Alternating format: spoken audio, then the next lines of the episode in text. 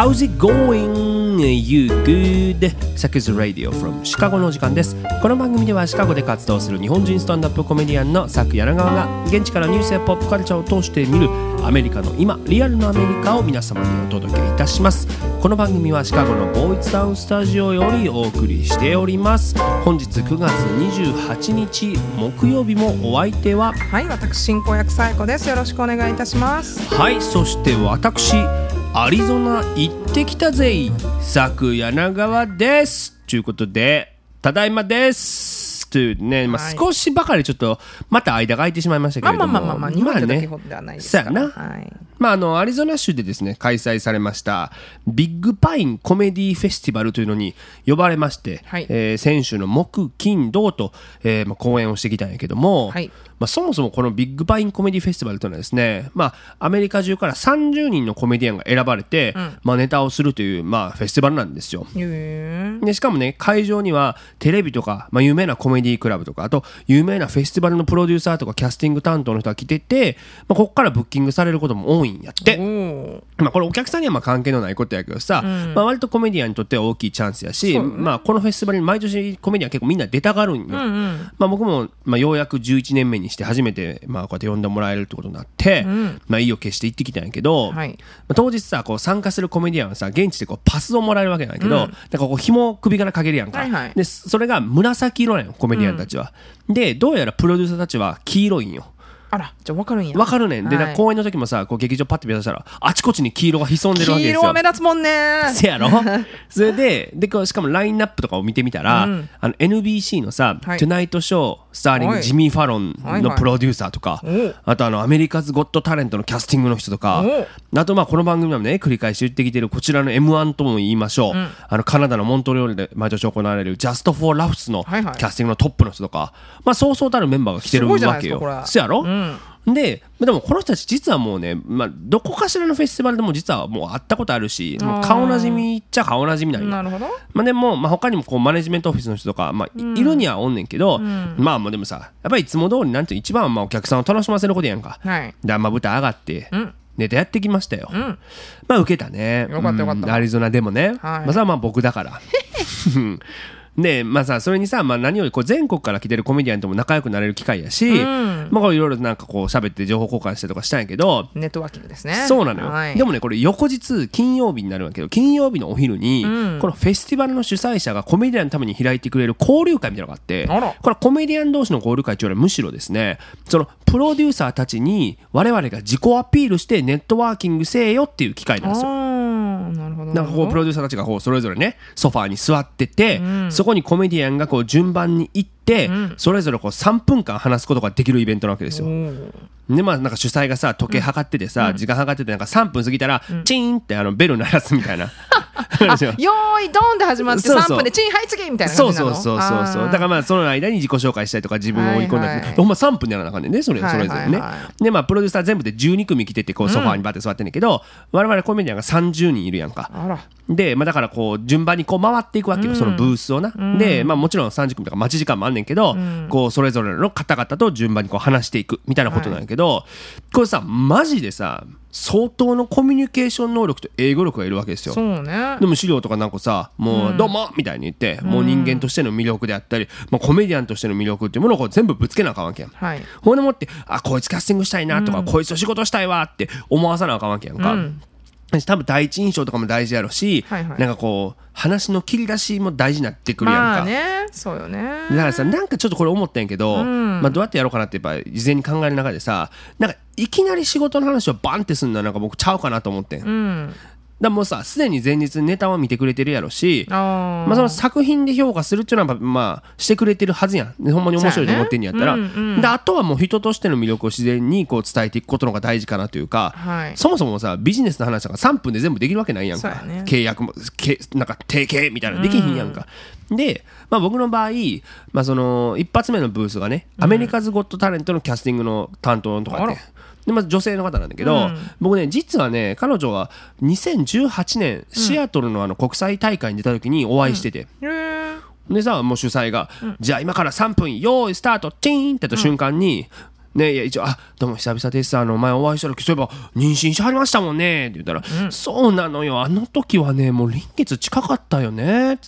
えあのもう無事生まれたんですか？そうねもうすぐ5歳かな。うわーそうかもうあっちゅう間ですよね。話男の子？え女の子どっち？どっちなんですか？男の子なのよ。ああじゃあそほんなもんスポーツなんかやってたりするんですか？そうなの実はねあの柔道を始めてうちの近くにあの道場があるんだけどねそこに見学に行ったらすっかり息子がハマっちゃってもうねそこの先生が熱心でもういつかオリンピックの選手にしますからなんて言ってもうさ毎日毎日息子も本気になってやっててね。でいろんな技があるんだけどそれをうちに帰ってきて私にかけるもんだからもう私も怖くちゃもうね私も怖いから強くなんなきゃって言って最近3分やんそうです3分ですあの、すみあの、すみません、僕はあの、アメリカズ・ゴット・タレントに出て、終了っていう。NEXT みたいな まあでもこれ多分出演以来来るね、これそろそろ。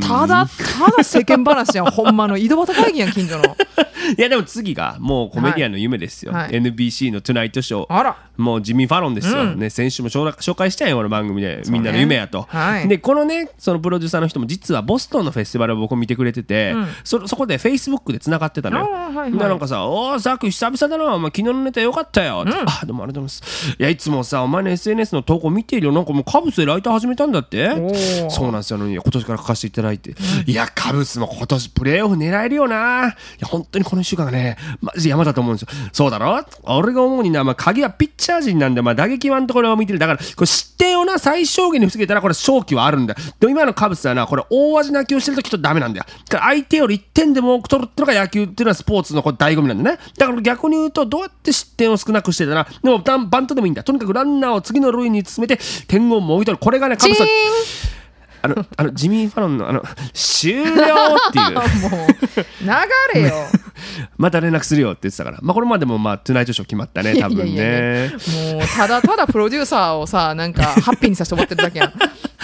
で、で、で、あの、ジャスト・フォー・ラフスですよ。はいね。三度目の正直。そうですよ。いや、もうね、でも、このチーフキャスティングディレクターの女性も、もう何年も僕のこと見てくれてますから、もうだからもう会うなり、あら、さくちゃんじゃないってもうハグなって、あらあもうね、もう昨日のね、もうネタもいつも通りよかったわ、とか、ところであの、夏フーファイターズに会ってたらね、チーン終了っていう。どんだけ長いハグしてんのいやいや、あの、フーファイターズ談義にね、盛り上がっちゃってね、っていう感じで、あの、まあ、結論から言うと3分っていうのはあっという間だね。うーん。あのえなただただ聖杯しに行っただけやん いやっていうかね仕事取りに行ってんやんいや、ほんまにね、なんかね、そこの仕事仕事するのがいいのか何かも分からへんくなってきて、でもなんかだんだんとしかもプロデューサーたちも疲れてきてるのが分かるのよ。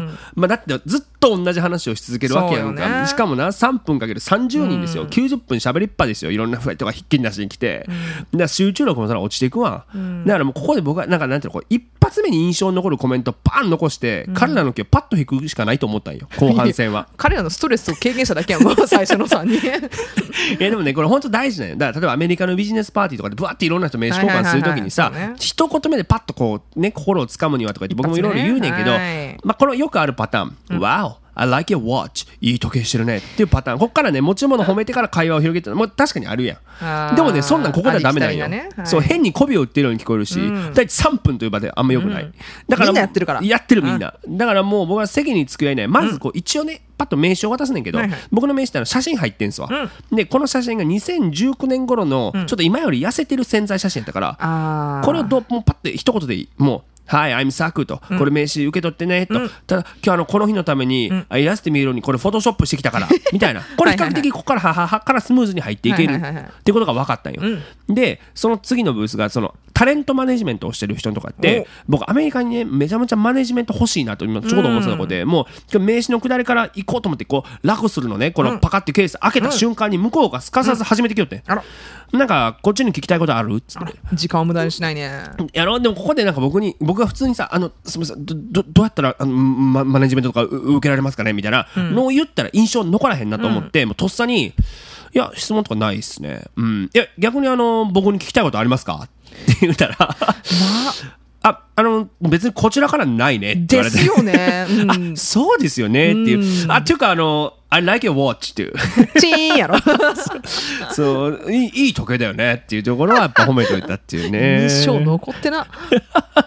いやマジででもさこういうなんかこう売り込みとかさもうアメリカのコメディアンを全部自分でしなあかんのは、まあなかなかね、まあ、しんどいというか、まあ、こういうのをさ事務所とかマネージャーとかがやってくれるっていうのなんかこうめちゃくちゃ羨ましいなとこう思ってしまったななんかだって。周りみんな喋りのプロやん自分でやってる人そうやで、ね。そうだそこでさ人間力とかコミュニケーション力見られてるしさもちろん英語力もね求められてるし。あーでもまあまあまあこれでアメリカズ・ゴット・タレントもトゥナイトショーもねジャスト・フォー・ラフスもまあ多分決まったから まああのたまに電話来るんじゃん。話聞いてよ。私の息子の柔道がね。っ つって。アップデートよ。黒帯になるためにな。そうやね。なんか一個一個茶帯とか一個一個帯で言われても分かれへんからな。まあありがたいな。まあでもね本当ねこういうことの積み重ねなんだろうと思うんですよ。って逆にこういうのをきっとし続けた人が今第一線で活躍してるしみんなやってきたんだと思うね。そうやね。何かあった時にねあじゃあ策呼ぼうやってこうそうやね。なるかも分かれへんからな。そうでも本当せせちがらいよ。今回のツアーもさ選ばれて呼ばれてきましたみたいに言ったけど、交通費もホテル代も出演費も出えへんわけですよ。あそこまあ30人もおるもんね。すごいでその代わりに35ドル分のウーバーイーツが出てんのよ。これでも結構いい方よ35ドルなんて。なるほど結構一食にもみたなんかいろいそうやねろいかんくない？深夜にショーが終わってさもうお腹減ったから中華をデリバリーしよう思ったらさ、エビなんかピャって炒めたやつとご飯だけで40ドルしたからね 赤字やないかいっつって。で40ドルなんて日本あったらもうもう思いっきり回るところでコース食えるやんかそんなん。ああそうか。いやそうやろ？サービスフィーとか高いやんウーバーイーツとかさほんまほんま。そうよ。ねデリバリーフィーとかでさあれみたいな。もう下積みよもう本当になんかもうこのねでもなんかますますそうなったらこの番組を聞いてくれてる人たちがありがたいなというか下積みラジオですからこんなのそうねですね。ねみんなで一緒に上がっていこうというか、僕が少しずつ上がっていくとこを見ていってちょということでね今週も行ってみましょう。最初のコーナーです。What's happening America? さてこのコーナーでは毎週今起きているホットなアメリカのニュースを独自の視点で皆様にお届けいたします。政治に文化史としてちょっとおバカなニュースまでアメリカの今をランキング形式でお伝えいたします。ということでいや今週はね多分なんだけど割とニュースががっつりしてると思うねんなあそう。うん、なんかこう書いててちょっと思った。うん、書いてて思った。ちょっとこれ長引くぞと。まあなんかそうこの番組もかれこれ5年やってるから大体分かってくんねんけど、そのなんかねそうそう。全くと言っていいほど感想がないんですよ。送られてくる感想がね。ないの？あんまりないですね。だからまあでもラなんかラジオってそうかもしれないんだけど比較的。あれ？結構リスナー？あそう。そうだからなんていうの質問とかくださいますけどだからこうどうでしたみたいな感感想とあんまなくて。あれ響いてんのかな？とか思う時もあんねんけど。変える？でも変え やめようか。コンテンツガラッと変える。か。ニュースじゃなくてええかもう、うん、ゲームショーみたいなゲームショーかビンゴみたいなな、ね。うん。っていうのでね思うけどまあさでもまあなんでニュースを伝えるのかって言ったらさなんか別に僕が政治風刺をしたいとかもっと言えば政治切りたいとか全く思ってなくて、なんかさこういうことが今アメリカでリアルタイムで議論されてますぜっていうことをシェアするだけで、なんかさちょっとそれによって映画とか音楽とかコメディとかもっと楽しめるかもな的なね、うんうん。だから俺の話を聞け的な主張ではないわけですよ。はい。そうだからなんかさ思ってたこと言ってくれてありがとうございますみたいな。留飲下げます系の番組でもないし、ん。物申す系の番組でもないからさ、なん。かあんまりなんなんか感想も来おへんのかなと思う今日この頃だよね。こう思ってることを適当にさそうそう。私なんかも適当にじゃあじゃあじゃあじゃあ言っちゃうじゃない、うん、それでいいんですよだからどういう気持ちで聞いてほしいかなっていうのを考えてたのこれちょっと今日。やっぱ普通にさなんかラーメンすすりながらとかさ、もう別に通勤がてらとか聞いてくれたらいいよね。でもリスナーの人とか結構さあの、ね、周りの方とか、うん。実際にお話しする人とかあの通勤がてら車の中で聞いてますとかがちょうどいいよね。なんかこう何かしながらご飯食べなんていうんですかねランチ。一緒やんさっきから。ラーメンすすりの そのご飯にしただけやんか今。とか周りに実際こう言ってくださる人はね。さあやろそれでいいんですよ、ね、しながらながらでいいんですよ。キラジオ。正座しながらとかメモしながら聞かれてもな。人いるかな、ほんまな、そんななんかそんなええ話しないからな、ということでな。はい、ということで、えーニュースいってみましょう。お願いします。第3位メディア王ルパート・マードックフォックスの会長退任へ、21日複数のメディアを所有しメディア王の異名を持つルパート・マードック氏は自身がフォックスとニュースコラニュースコーポレーションの会長職を退任することを発表したとのことです、えー後任にはですね長男のラクラン・マードック氏が就任する予定だそうです。うん、というニュースですけど、まあ、この番組でも、まあ、名前は出したことはあったかそうね。なというところですけどね、もうとにかくメディアに絶大な影響力を持ってきたルパート・マードックですよ。なんかね、あの従業員宛てのメッセージを発表して、This is right, あ Time is right や時が来たと、うん。でつまり、えー退任する時が来たという声明を出したということなんですこれのけどね懸命タイトル「Time is Right」Time is right ですよ。なこれもう右かもと思っちゃうよね。あそっち？うん右いやいやいやいや。右の時間が来たって、だけにみたいな。全然面白くないこと言っちゃった。こういうこと言うからよくないんですよ。ダメですよ。ねラーメン吸っとけよみんな。聞いてない聞いてない。聞き流してる大丈夫よ。はい。まあでもこれまでもね、まあ、そのルパート・マードック、まあ、その姿勢におまあいろんな議論がありましたけど、まあもう一度ねこのタイミングでおさらいしておくのもいいかなということで、えーまあ、今週の特集そんなメディアをルパート・マードックでいきたいと思います。はい。ということでまずルパート・マードックなんですがこれね生まれねオーストラリアなんだよね。なんかね1931年3月11日、メルボルン生まれということなので、だからさ日本だとほらもう満州事変の起こった年ですよ日本の歴史で言うと。そんな言い方したらなんかすごいお年に聞こえるよね。だろ？だって同い年の人見てたらさ、うん。高倉健イカリア長介ジェームス・ディーンとかいやまずこれイカリア長介とジェームス・ディーンが同い年なのが一番びっくりなんだけど。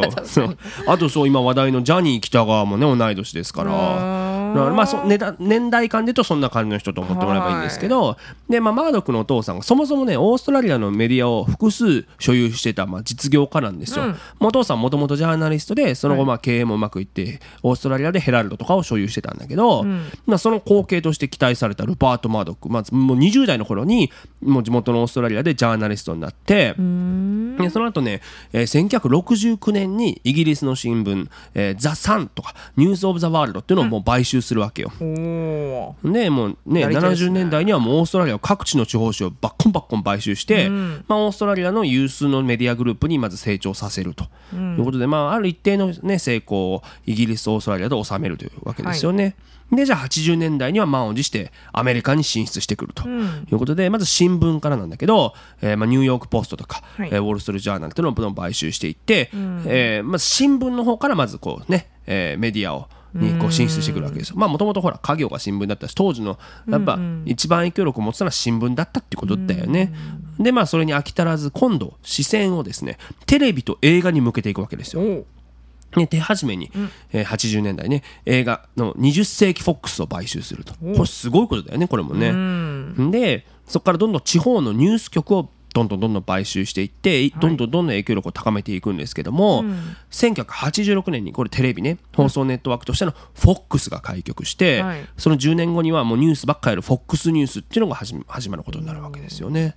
うん、でまあだからすごいのはさ2000年代に入ると、まあ今新聞ときてさ、はい。テレビ映画ってきたやん、今度新しいメディアつまりこれ SNS やっつって、うん。2005年に、当時最も規模の大きかった SNS マイスペースを買収するわけですよ。あすごいね。もう5億8000万ドルのもう小切手をバチコーンですよね。すごいね。そうまあまあまあでもねこの後マイスペースはあのフェイスブックとかさ、ツイッターにこう押し出される形で、まあ、どんどんどんどん衰退していってしまって、はい。えーまあ、わずか結局3500万ドルで手放すことになってしまうので、まあ、事業としては結局失敗してしまうんだけどまあ、その目の付けどころっていうのはまあ良かったのかなっていうことは言われてるよね、はい。まあ、僕マイスペースは使ったことないんですけどね。ないんよね。ギリギリ世代もうちょっと上だよね多分ね。ね。ということでまあでもねこれだけいろいろなメディアをこう手中に収めてきたんやけどやっぱりさそのメディアで流されるその言論っていうものに大きな注目そして批判が集まったっていうのも事実なわけで、とりわけですねトランプが当選して以来、まあ、2016年からより、えーそういう批判っていうのは一層高まりを見せたというか、まあ、特に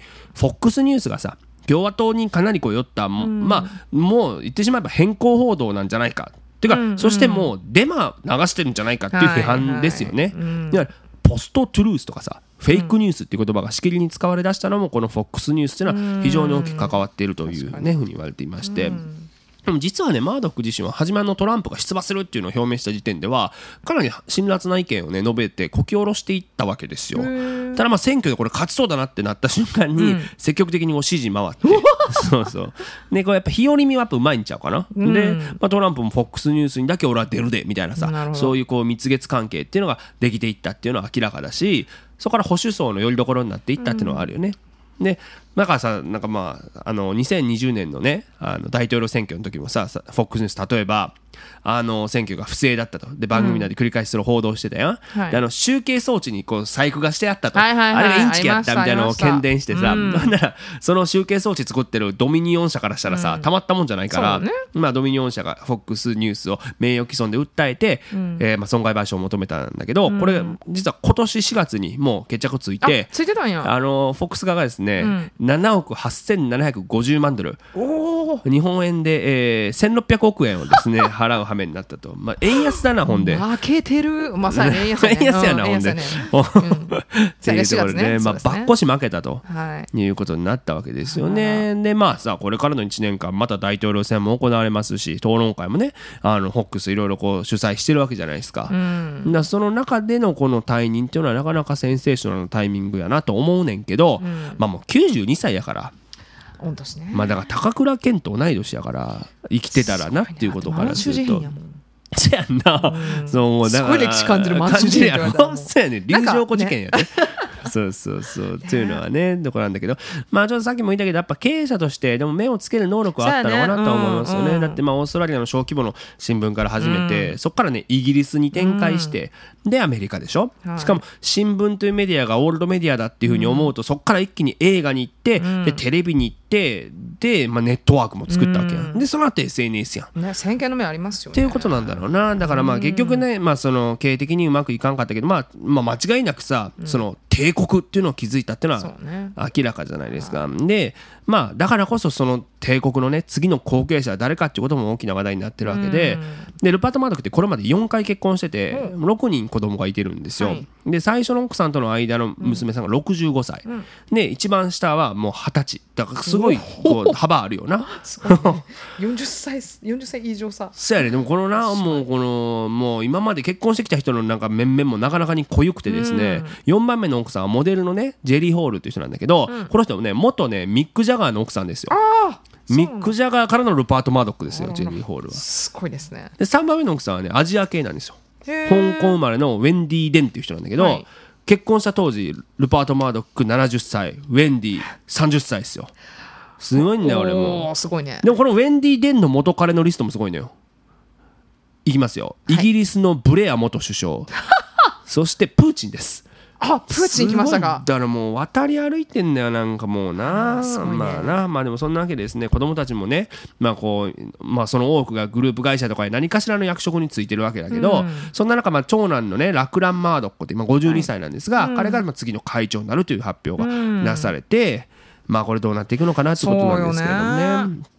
まあでもね、ルパート・マードックをモデルにしたね、HBO のドラマのメディア王っていうさ、作品があるんですけど、はい。まあその中でもなんかこう骨肉の後継者争いみたいなのがね、結構割とリアルに描かれているということでね、あの興味ある人は見てみてくださいということなんだけどさ、いやなんかこう一代でね、築き上げた帝国が、まあその創業者の退任、でそして一族への権利譲渡によって崩壊をたどるケースってどこの国でも見られるじゃないですか。うんそでその時にこれまで出てこなかった不正やハラスメントとか、あと内部からの声みたいなのが表出するっていう可能性もまああるし、はいまあ、この帝国がこれからどうなっていくのかってことがおそらく多くの人が注目することだと思うんですよね。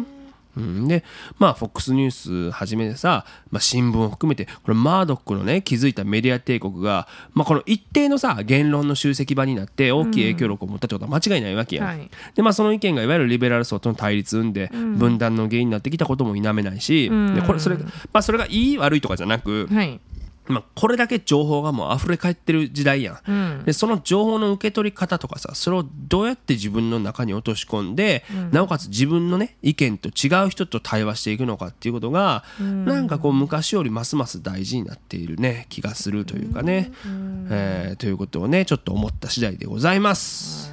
ということで、まあ、次のニュースいきましょうか。お願いします。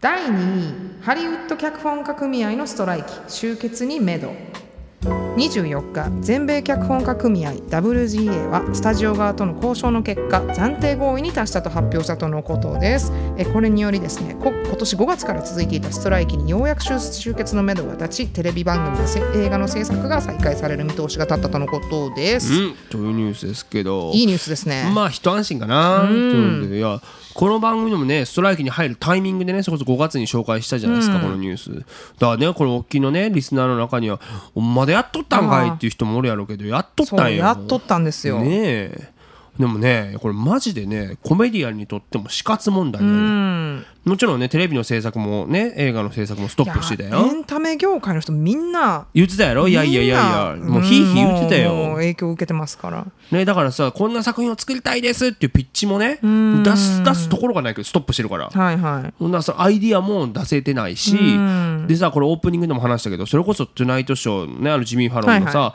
キャスティングの人とも話したわけ、いやこの人を開けない限り結局ねあの君を呼びたくてもいつになるかわからないっていうずっと言うわけよ。だって番組自体が5月からやってないからね。そうやったね。ねそうああいうトークショーってコメディアンがライターとして参加してるからやそのライターの組合がストに入った以上活動できへんやん。そうよね。だからね制作も完全にストップしたし。正直ねコロナの時よりね苦しかったっていう人が多いよね。まあ僕もそのテレビとかの仕事をしてるわけじゃないからそんなに、はいはい。でもなんかそうなんだろうなと思うしだしかもこっからがしんどいなと思うのはこっから一気に解禁ってなるやろうけどさ、はい。もう今大物たちのさ、もうウェイトリストみたいなもう,、ま、もう順番待ちリストがあるから、そこをバンバンやっていきましょうってなるから、ん。ななんて若手のアイディアはなかなかこっからも全然通るまで時間がかかるよね。ああなるほどね。うん、でそこにリスクを犯さないしこの間のお金を回収したいから、ね。だからなかなかね本当にまあ早く開けるに越したことはないよって、あの業界全体が望んでたわけですよ。はい。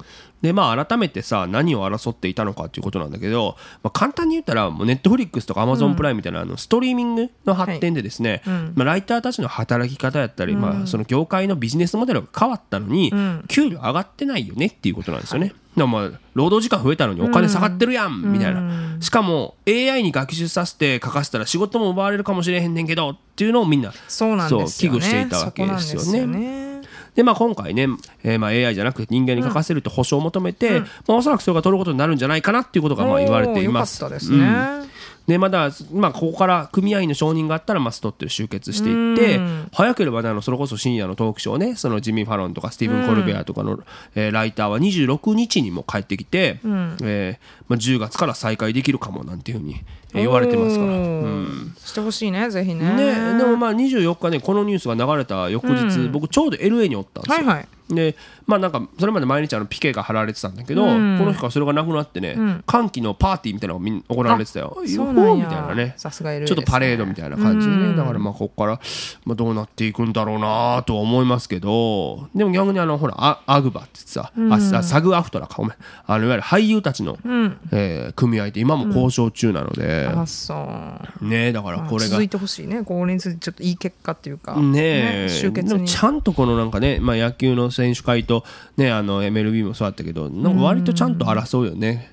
で争うけどでもなんかその争ってくれてその待遇改善につながるのはいいのかもしれないけどこう末端のさ選手だったりコメディアンたちにはさ、あー。あれっていう時とかが、ね、この止まってる時間長いですか？ら早くしてほしいんですけどとは思うんだよね。もうちょいなんかあのねそのゆっくりお茶飲みながら話したいとかじゃなくてもうねもう密室で早くやっと密室っていうかもうその何もない部屋でも クーラーのないところでね。そうそうそう。熱々もうもういいよこれでっていうふうに、えーもう。お偉い方はそんなもんクーラーなんかす涼しい中でねゆっくりせんとそうやねん休憩挟みながら。長かったよね5ヶ月って。長かったね。この間だって LA とかはさエンタメの街なんだからさそこがね、まあ、前も言ったけどそのそこの人に例えばケータリングを届ける会社とか、うんそういう会社も全部影響を受けてるね。影響を受けてるから街ぐるみでもしかしたら影響を受いやけたもっと長引くんかなと思って年思って内全部、ねうん。行くと思った。ね越年かもなんて言われてたからね一年間ぐらい言われてたからまあとりあえず、ね、よかったですよ。よかったけどもね、ということなんですけど今後の動き、えーまだまだちょっと、えー予断が許せないそして注目が集まるなということで、えー次のニュースいきましょう。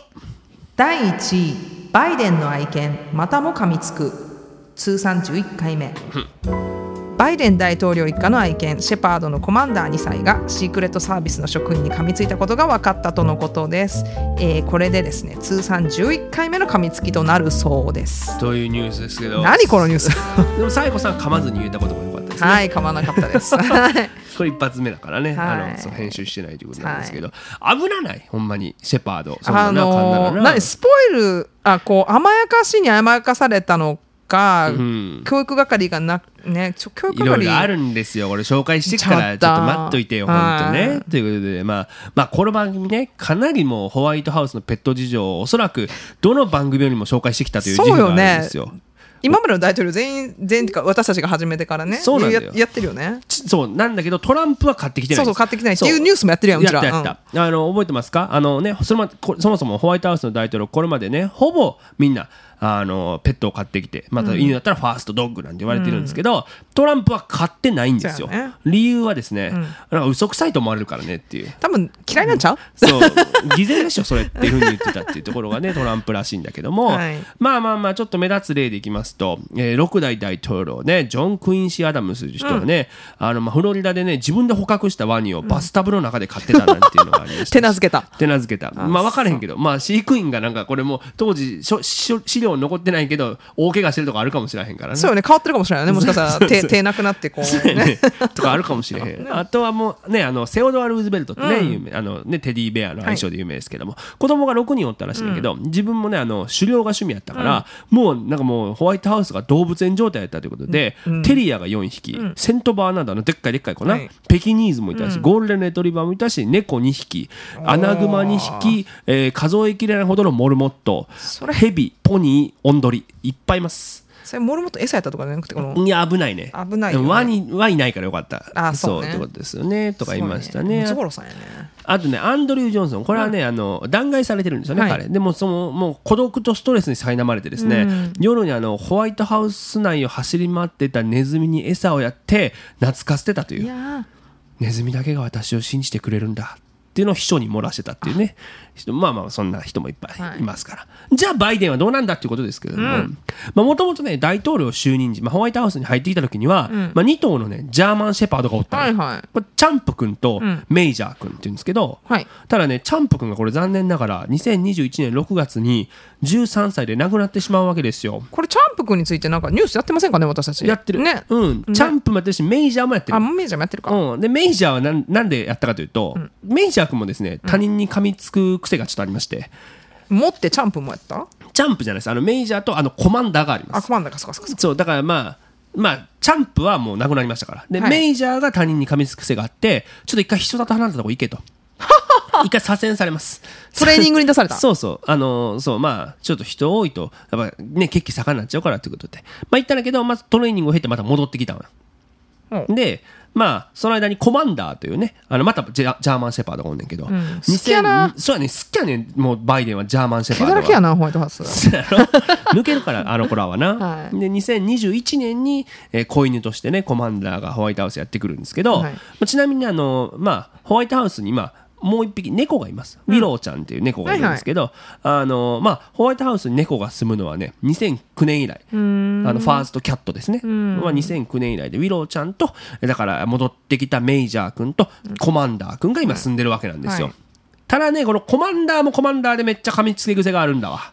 あーこれね今今月26日 SP にガッと突進して噛みついたらしいんだけど、これがなんと11回目だと。うんこれなかなかねあの報道されてなかったんです。噛みつき癖があるということは。お隠してた？コマンダーお前もかとみんな思ったはずです。ああ。うん、でまあ幸いねその SP は大きい怪我にならんかったらしいんですけど、まあ怖いわ。だってでかいもん。ジャーマンシェパード。噛みつけっていうのはこれ甘噛みなのか？ガチガミです。あはい、うんだダメでガチ。です。でこれねもう一回訓練するみたいなんだけど。ちょっと遅いんちゃう？もうだってもう2歳やろ？2, 2歳やな。ああまあギリギリまだかなというところですけれども。大人ですから2歳ね。まあ、でもねこれまあ専門家の意見ですけど、こう犬がこうガッと攻撃的にガッとなる要因っていうのは、まあ、ストレスとかがやっぱ大いに関係してるみたいなんやわ。だからまあストレスたまるやんだってさ、偉い人たちか知らんけどもひっきりなしに来てさ、その警護の人も合わせたらものすごい人数が出入りする環境ですよ。うん。で別にさ犬にとってはさ偉い人がなんかどうでもいいし分からへんやんそんなんな、いろんな人がわーってひっきりなしに来る中でねだからそのねまあストレスはたまると思うんですよ。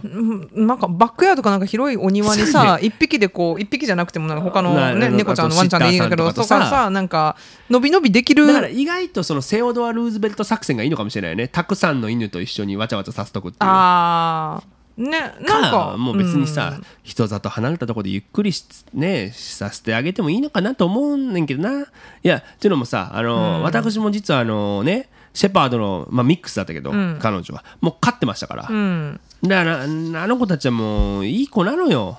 シェパードね賢いんやけどね。そうやね。だって警察犬にもなってるやろそうですよ。でもコマンダー君はちょっと違う犯人噛みつきそうよねなんかも そうやね。間違って。そうやね。冤罪をいや そう。だそんななんかけ喧嘩っぱいイメージってそのうちの子を見てる限りなかったんな。あの。まあ穏やかな子やったんちゃう？かもな、うん。そうそう。でもさこれ絶対ここからな全米もう屈指のもうドッグトレーナーみたいな人が雇われてしつけに行くんやろうなって思うよ、ね、ピットブルを今まで 50匹手なずけてきたあの手なずけてきたみたいなタねイガーキングちゃうレジェンドみたいな。な。あでもなでもまあ犬がな本当幸せなのが一番。だからねあのやっぱ人間の都合で振り回すのはかわいそうやなとはね思いますからね。ですまあでもねあのやっぱこのファーストドッグっていうなりのやっぱ苦悩もあるのかなとまあ思います、はい。ということで以上「What's Happening アメリカ」のコーナーでございましたここからは私が極めて個人的に1週間を振り返るサクズウィークリーアップデート魔界のお話全略シカゴ寄りのコーナーですということでそうあのね今日は私ちょっとあの新しい活動を始めるということになったので、ぜひねその皆様にシェアしていきたいなと思いまして、はい。いやそうあのまあさ一応僕もスタンダップコメディアンとしてね、まあこう皆様の前に立って英語で喋るという仕事をして、まあ10年うん。以上経ったわけじゃないですか。うんねまあまあそれだけじゃなくて冒頭でも話しましたけどこうビジネスの場でも、まあ、いろんな人とこう英語で交流をしてきてっていうのね、まあやってきて、はい。なんかそういう経験とか、まあ、そこで得たノウハウみたいのをこう皆様にこう共有できたらなっていうふうに思ってね、うん。で、あのーオンラインのレッスンを、まあ、企画してここからやっていこうじゃないかというふうに決めまして。はい。こうなんかねコースを、まあ、大きく分けて2つやろうかなと思ってるわけですよ、で、まあ、 public speaking と呼ばれるものそしてコミュニケーションと呼ばれるものなんだけどさ、まあ、 public speaking って聞いたことあるとね、あのアメリカにいたらよく聞く言葉やと思うんだけど、日本ではどうなんだろうね。なんかまあまあ、とにかくこちらではすごく一般的な言葉じゃないですか、要はみんなの前で喋るっていうこと、で、まあ、これさ小中高やとこっちは必須科目やったりするそうねスピーチクラスとかってね。そうそう、なんかショーテルとかやってさ、うん。だ僕の宝物ですみたいなところを紹介みんなにね見せながら紹介する。幼稚園ぐらいからあるもんね小園テルなんてね。ねそうそうそう、でまあ人前で喋るということなんだけどさまあ僕みたいな仕事じゃなくても、なんかこうプレゼンする機会とかさ、何かしら人前で喋る機会って、まあ、みんなあると思うんですよ、でもその時に、まあ、緊張したり、はい。まあ、いろいろあるやん。僕もめっちゃ緊張するしさ、ましてそれが英語やったら余計に緊張するし自信ないし抵抗あったりするやん。ないってね。うん。なあ。なかなかまあ一応それをね専門にしかもネイティブじゃない、えー立場でやってきた僕が、えーまあいろいろこう教えるっていうとなんか上からみたいじゃないけどさ、まあ、こうシェアできることっていっぱいあると思うし、その能力をこう伸ばす手助けができるかなというふうに思うのでこのなんかねこうマンツーマンのレッスンをやっていこうかなと。うんなんかやってなかったっけ？こういうの前。あのねコロナの時にやってたんだけどそうそう、ん。でもさあとみんなの前でワークショップあったんだけどこうなんて言うんだろうねこう1対1でこうあ教えるっていうのはなかなかねやれてなかったから、もちろんただただ伝えるだけやとさこう人のね心に響くものってなかなかできひんかもしらんけどああもうそこはもう僕の専門もユーモアをねどうやって使っていくかっていうところにこうフォーカスしてさ、はい。やっぱユーモアあるとみんな聞いてくれるからね、うん。でまあなんか私もっと言ったらスピーチとかのプレゼンのね原稿のお手伝いもきっとできると思うので、うん。なるほど例えば会社でこういうのをしなあかんとかこういうプロジェクトがあるときに、まあこれ内容はもちろんこれでいいんだけどその中でももっとこうした方がいいかなっていうのとか、こうした方があのまあ構成も含めてねあと、ここでこうちょっとこうユーモアを入れられるんじゃないかみたいなこともできるかなと思いますし、そうあともう一個あのコミュニケーションというのはさまあそこそいろんな人と会ってこう、ね、名刺交換したりする中で、まあ、大体もう忘れられてしまうやん、でもそのでもその人なんか相手の心に残るコミュニケーションできたらいいなというふうにやっぱ思うし、まあ、それがしかも英語になるとやっぱなんていうのね、まあ、ノウハウはやっぱあるし、こういうふうなあの伝え方とかっていうのがいい。そうね。とかこっちのの国ではとかさ日本以外でね日本ではないけどこっちでは普通みたいなのとかね違いがあってもいいかもね。ね、だからさっきの,、ねあのまあ、一つ時計を褒めるとか、まあひまあ、さっきそう一つのことだけど、そこから話広がる可能性も本当にあるし、うん。まあ、そういうのとかをね、えーやっていくのもできればなというふうに思います。し、まあ、内容はねかなり僕自信あるので、だし僕にしかまあ教えることができないコンテンツだなとも思うんですよ、だってさ英語でユーモア使って生きてきた人ってまあいるだろうけどそんなには多分ね、いないと思うし、ね。人前で喋るっていうのが、まあ、自分の本業だって人もなかなかいないから、まあなんていうのね僕自身が培った経験をもうもうね、出し惜しみするタイプじゃないので僕はもう全部いきますから、全部シェアしていきますからいいねということで、えー私のね公式サイトのワークショップっていうところのページからでもいいですし、あとまああのインスタとかね公式フェイスブックでもシェアしていくので、はい。えー本当にねお気軽にね、えーお申しけお申し付けお申し込みくだされば。うん。まあこういうね噛んでもだよ。噛んでもねコミュニケーションでカバーできるから、うん、ここが大事なんです、そうなんですよ、はい。これがね大事です。ライカブルになるっていうのも意外とね あのか大事なことかなと思いますしまあ後悔は、えーさせませんというね、プロジェクトでごプログラムでございますということでね、えー今週のサクズウィークリーアップデート魔界のお話全楽シカゴよりのコーナーでございました。さてここで番組を聞きの皆様にお願いです。サクズレイディオフロムシカゴは番組サポーターを絶賛募集中です今この番組には皆様の力が本当に不可欠です。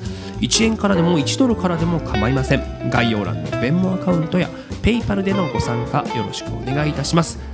ぜひともぜひともよろしくお願いいたします。さてそれでは次のコーナーに行ってみましょう。サクズウィークリー English はいこのコーナーでは便利な英語表現や今アメリカで流行りのフレーズを紹介していきます。今すぐにでも使えるそして使いたくなるようなフレッシュな英語を一緒に学んでいきましょう。おいっしゃ。ということで。ねまあ今日はね、まあ、今そうやって西郷さんに紹介読んでもらいましたけど、僕が一番ちょっと嫌いな英語を紹介します。これ言ってくる人嫌だなっていう、へええー、いきましょうか。I hear you. I hear you あまああの I hear you です。あの、ヒアリングのヒアですね。はい聞こえてるの。よと、はい。はあなたのことを聞こえるわよ。聞こえてるよって。まあ文字通りとそうなんですけれどもうん。わ、かるよ。うんわかるよ。みたいな時の相づちとしてもよく使ったり、えーする言葉ですよね、だいたいこれ言ってくるやつはもう僕はうさんくさいと思ってるあかあそう。私「I hear you」って初めて聞いた時そのシチュエーションかもしれんけどあ、はい。い、い英語やないい単語やなと思った。らこれがね僕とサイコさんの違いなんですよ意見。これいいんです。意見の違いがいいんです。ねシチュエーションによるんじゃないかなと思う便利ですこの言葉。そう便利やからと思うだからシチュエーション別ですよこれはきっと。あとあの、うん、僕もなんなら使う時はある、けどあのなんか僕がじゃあ何が嫌かってとこまで説明していこうあか。あそうね。なんかねお共感してますよ私っていう感じがすごいっすね。あのうんあなたのこと分かるよ。うんうんうんみたいな。どういうシチュエーションではさそうさ、あなるほどね。なるほどね。っていう相づちにもなるよ I hear you I hear you にもなるやん意味として。でもうん I hear you I hear you みたいな。ああなんかまあ分かっ米っていう感じ、うん分かってるわけないやろお前っていう時に、どなんかねあの、あの聞かれる言葉ですから。I feel you も一緒ですね。I feel you うん。あのあれ分かるわっていうところでね、あのでも好きなんでしょ最後さん。I hear な何のシチュエーションで聞いたのな？何かなんかそういう話し込むシーンじゃなくて、うんうん。誰かが何かをななんやったかな？それこそお友達の子供かなんかが言ってるのをこうお母さんが何かしてってどうのなんか対応してるかなんかではいはい。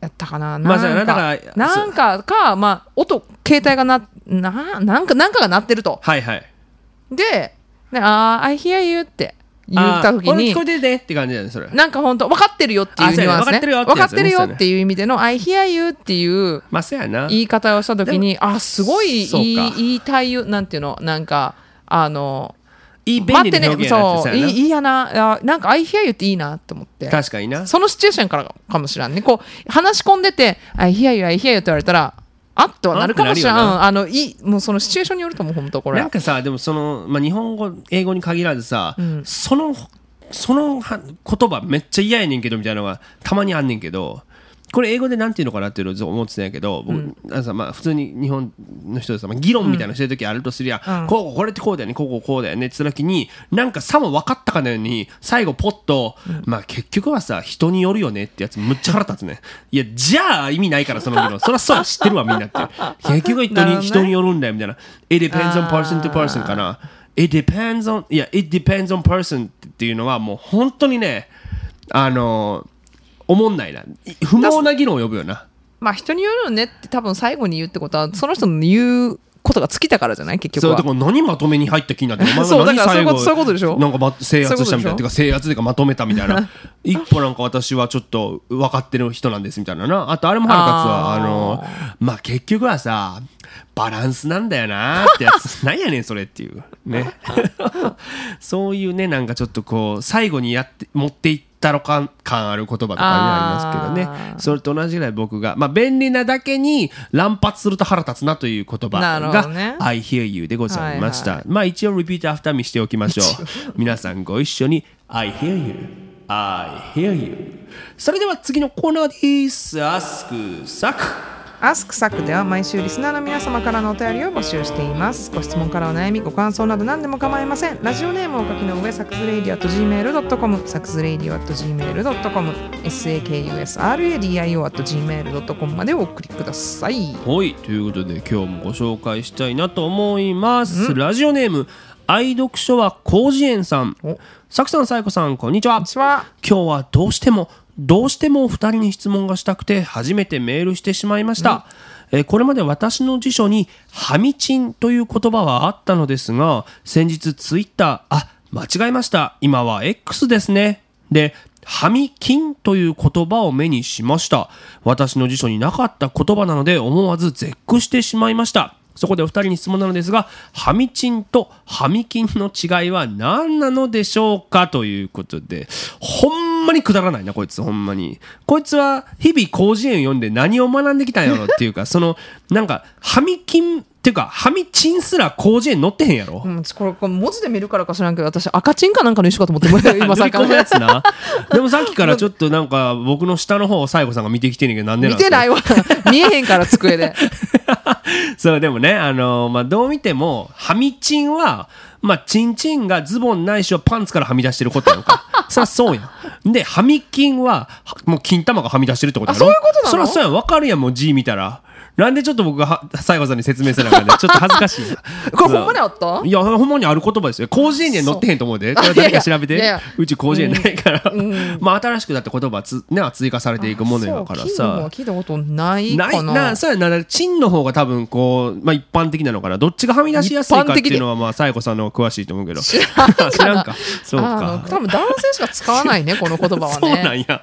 女性、いや女性だってね。女性がなんでこれ誰々はみちんしとったねみたいなのないんか分かれへんけそどな。うどんな会話やねんそれ。でもなんか一応ちゃんとファクトチェックはしとかなと思ってあした。Google でね「はみきん」って検索したんよ。人出てきたんちゃうなんかそういうあのコメディアンの名前みたいな。ほんなら自転車はみきんって出てきて。パッキン？パツキ？ンえ違うなんだ自転車自転車はみきんって出てきて。パッキンじゃないよ。パッキンの部分じゃじゃはみきん。で、確かにほらゆったりめのパンツとかズボンでチャリ乗ったら、まあ、はみ出ることありそうやんと思ったんよあそういう意味自転車。はみキンってうん。だからそのなんか画像とか検索してる人いるのかなと思って。どういうシチュエーションなんちょっと待っておかしいやんな。ん かいやなんで椅子座っても足広げるから緩かったはみ筋すんのかなと思ったら、次の項目がバスはみ筋やって、ん、でこれバスの方をクリックしてもしたら、うんうん。これはみ出し禁止のことをはみ筋っていう言ってたんよその人らが。ああだチャリのほら車線もチャリではみはいはいはいはい。はい筋でもそれ検索して何なんねんと思うねんだけど。まあそうやねん。ってだからもうなんか僕が勝手にちょっと恥ずかしくなってなんかね。チャリでちょっとドキドキしておおおおこれチャリだと写真見られちゃうみたいな。別にはみ筋見ても何も楽しないねんけど でもなんかその後いろいろ検索してたらねヤフー知恵袋みたいなのにあね質問してるやつがおってサイコさんと同じですよ。なハミキンとヒカキンの違いは何ですかっていう。ほんましょもないあの YouTuber のね、一番人気のヒカキンさんとはい比べてあって、で、それに対してこう回答してる人がおんねんけど、うんなんかベストアンサーに選ばれてたんが、同じです。おもろいやん で、質問者もそれに対して返答してて、そうなんですねっていう。なんやねん、この会話ほんましょうもないな。ベストアンサーやろそうでもこの時ちょっと思って、そうなんですねっていうのはさ、I hear you かもしれないよね。一応そう、あ、そうなんですねって。ニュアンス的に IC かなと思ったけど IC さ、な、そう、でもなんかさ、あの、すなんか、こう普通に会話してて、いや、僕さ、あの、昨日、キャンプに行ってきたんですよ。あ、そうなんですねっていう、あの、相づち、むっちゃ腹立つねんけど、そうなんですねってなんやねんと思う。その言葉聞いたことなかったんやけど。なんかえー、じゃあなんて言うん？え、へーって言ってほしいとか、いや、まあ、それは敬語でするんだったら、あ、そうなんですか、とか、へえとか、のがあるやん。そうなんですねって、そのねはなんやねん、そのかん、なんかその助詞は。それ、おかしない？え。かとね一緒じゃね？言う？と思うのそうなん私だけですねって言う？えー、そうなんですね。いや、めっちゃそれ嫌ややわ。下げんかったらああそうなんですねって言ったらいいんかな。下げ下げたらあかんなそうなんですね イントネーションの問題ない。やそうなんですか。そうなんですか。そうなんですねっていう。そうなんですか。うん、そうなんですか？言い方やない？かなそうなんですね。に対しての違和感ちょっと誰かメールください。ちょっとなんか僕私連発してるかもしれないそうなんですね。なんかいや美容師さんとかがさ切りながらさ話聞きながら、こいつの話どうでもいいなと思いながら多分切ってるやん、ん。その一応雑談に付き合わなあかんみたいな時に、あそうなんですね。っていうのはもう I hear you と僕の中で一緒やな割とそれそうなんですか？も一緒やない。だったら。ああそうなんですか。あまあさな。そうょ待って誰かちょっとこれを言語化してよわかんないからほんまに。だからこの言語化して。て この質問ほんまにしょうもなかった。ねということでね でもね引き続きこの番組では毎週ねリスナーの皆様さくらとリスナーの皆様からのお便りを募集しております。宛先はサクズレイディオ at gmail.com です。ということでねえー、サクズレイディオフロムシカゴでは皆様からのご感想をいつでもお待ちしております。レビューや口コミも大歓迎です。各種ポッドキャストでフォローそして拡散のほどよろしくお願いいたします、えーまた私佐久柳川インスタグラム YouTube 公式サイトでも随時情報を発信しております。お聞きの方々インスタグラムの佐久柳川そして YouTube も、えー公式チャンネルをフォローしてください。そして改めまして私の著書スタンダップコメディ入門フィルムアート社が好評発売中でございます。現在 Amazon でご購入が可能です、えーぜひぜひよろしくお願いいたします。ということでね。そういやもう来週はねもう10月か。ね。早い。早いな。やばいな。あと2ヶ月。もうあと2ヶ月で終わりか。ね。今週末またあれしてきますわ。あのリグレーフィールドランランニングね。またその季節ですよ。マラソン。ああ去年なんかあの乾燥したなんかもらえる乾燥したメダルももらえるしね、バナナももらえますからなんかあるよねマウントマウントじゃないわ。あうんうん。の球場走り中走最れる後最後最後走るんですよ。なんか言ってたやつね。でヘッドヘッドのところ写真に勝手に撮られてんで 潜伏してるカメラマンに道路に。はいはいはい。うん。まあいいじゃないですか。ね。えー完走できるといいなと。本当5キロって意外としんどいからね。5キロしんどいよ、うん。5キロってしんどいよ。そうやね、はい。しんどいなんでです2回言うんです2か回もう経験者はただですから、ね西郷さんもねぜひ11小学校の時。月シカゴマラソンやったろ？いやいや 結構です。小学校の時5キロきつかった？あの駅伝大会だから5.4キロ私だってきついな。3, 3年生4年生で走ったけどしんどかったよ。いやそうやねんな、まあだからねちょっと今からねこの番組終わりにしたいトレーニングしてね。また、えー来週いい報告できるようにしたいなと思います。お相手はさくやなが最高でした。バイバイ